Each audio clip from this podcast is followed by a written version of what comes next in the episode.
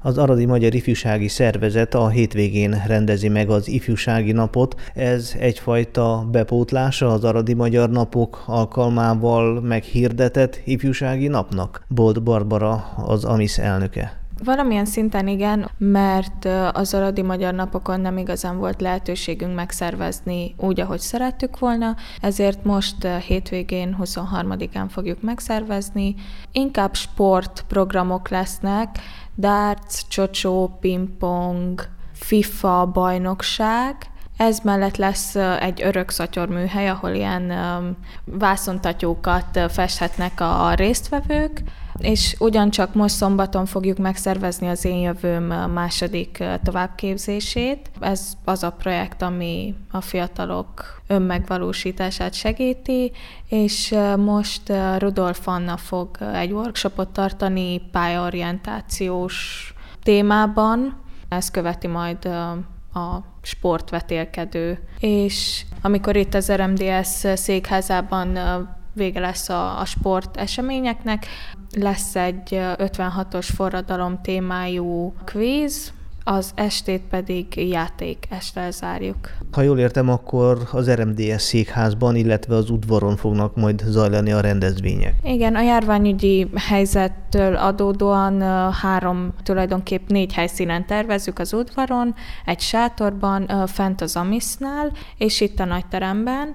A játékestet szeretnénk átvinni a Luxba, ahol már meg volt rendezve eddig is. Ha már szóba kerültek a járványügyi intézkedések, akkor milyen szabályokat kell betartani, illetve van-e létszámkorlátozás? Csak a zöld igazolványjal engedjük be a résztvevőket, ez oltás vagy gyógyultságigazolás, és 50%-os kapacitás, szóval hogyha itt a nagy teremben rendezzük például a FIFA-t, akkor 50%-os kapacitás. Az mit jelent körülbelül hány résztvevőt? 15-20 helyenként, szóval van három-négy helyszín, ez körülbelül 50 szemét. Milyen korosztályú résztvevőknek szól ez az ifjúsági nap? Leginkább 15-16 éves kortól, ugye a 9-12-es diákok, és a nagyobbak is, szóval egyetemisták. Van igény a fiatalság, az ifjúság részéről a közösségi programok iránt? Én eddig úgy vettem észre, hogy igen, ugye lejárt a kaszolya, ott, ott rengetegen voltak a többi rendezvényhez képest. Ez a nyári fesztivál. Igen, igen. És um,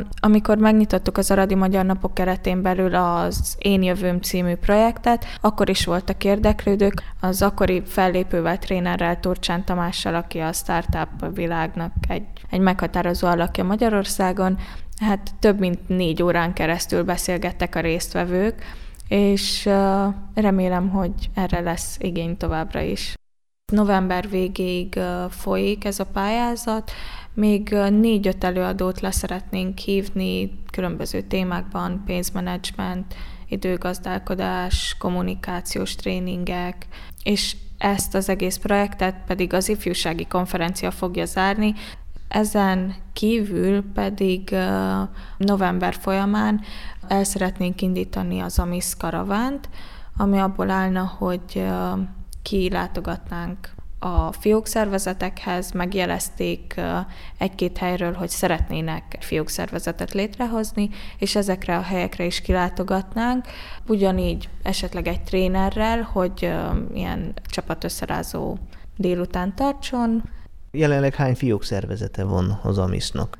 Hét, viszont ami úgy tényleg működik, és, és szoktak csinálni ezt, azt három-négyre mondanám, de ezeket szeretnénk felpesdíteni valamilyen szinten, hogy felmérjük az igényeiket, mit szeretnének, esetleg miben tudunk mi segíteni nekik. Akkor ismételjük el még egyszer az időpontot és a helyszínt. Október 23-án az RMDS székházában 11 órától kezdődik egészen estig.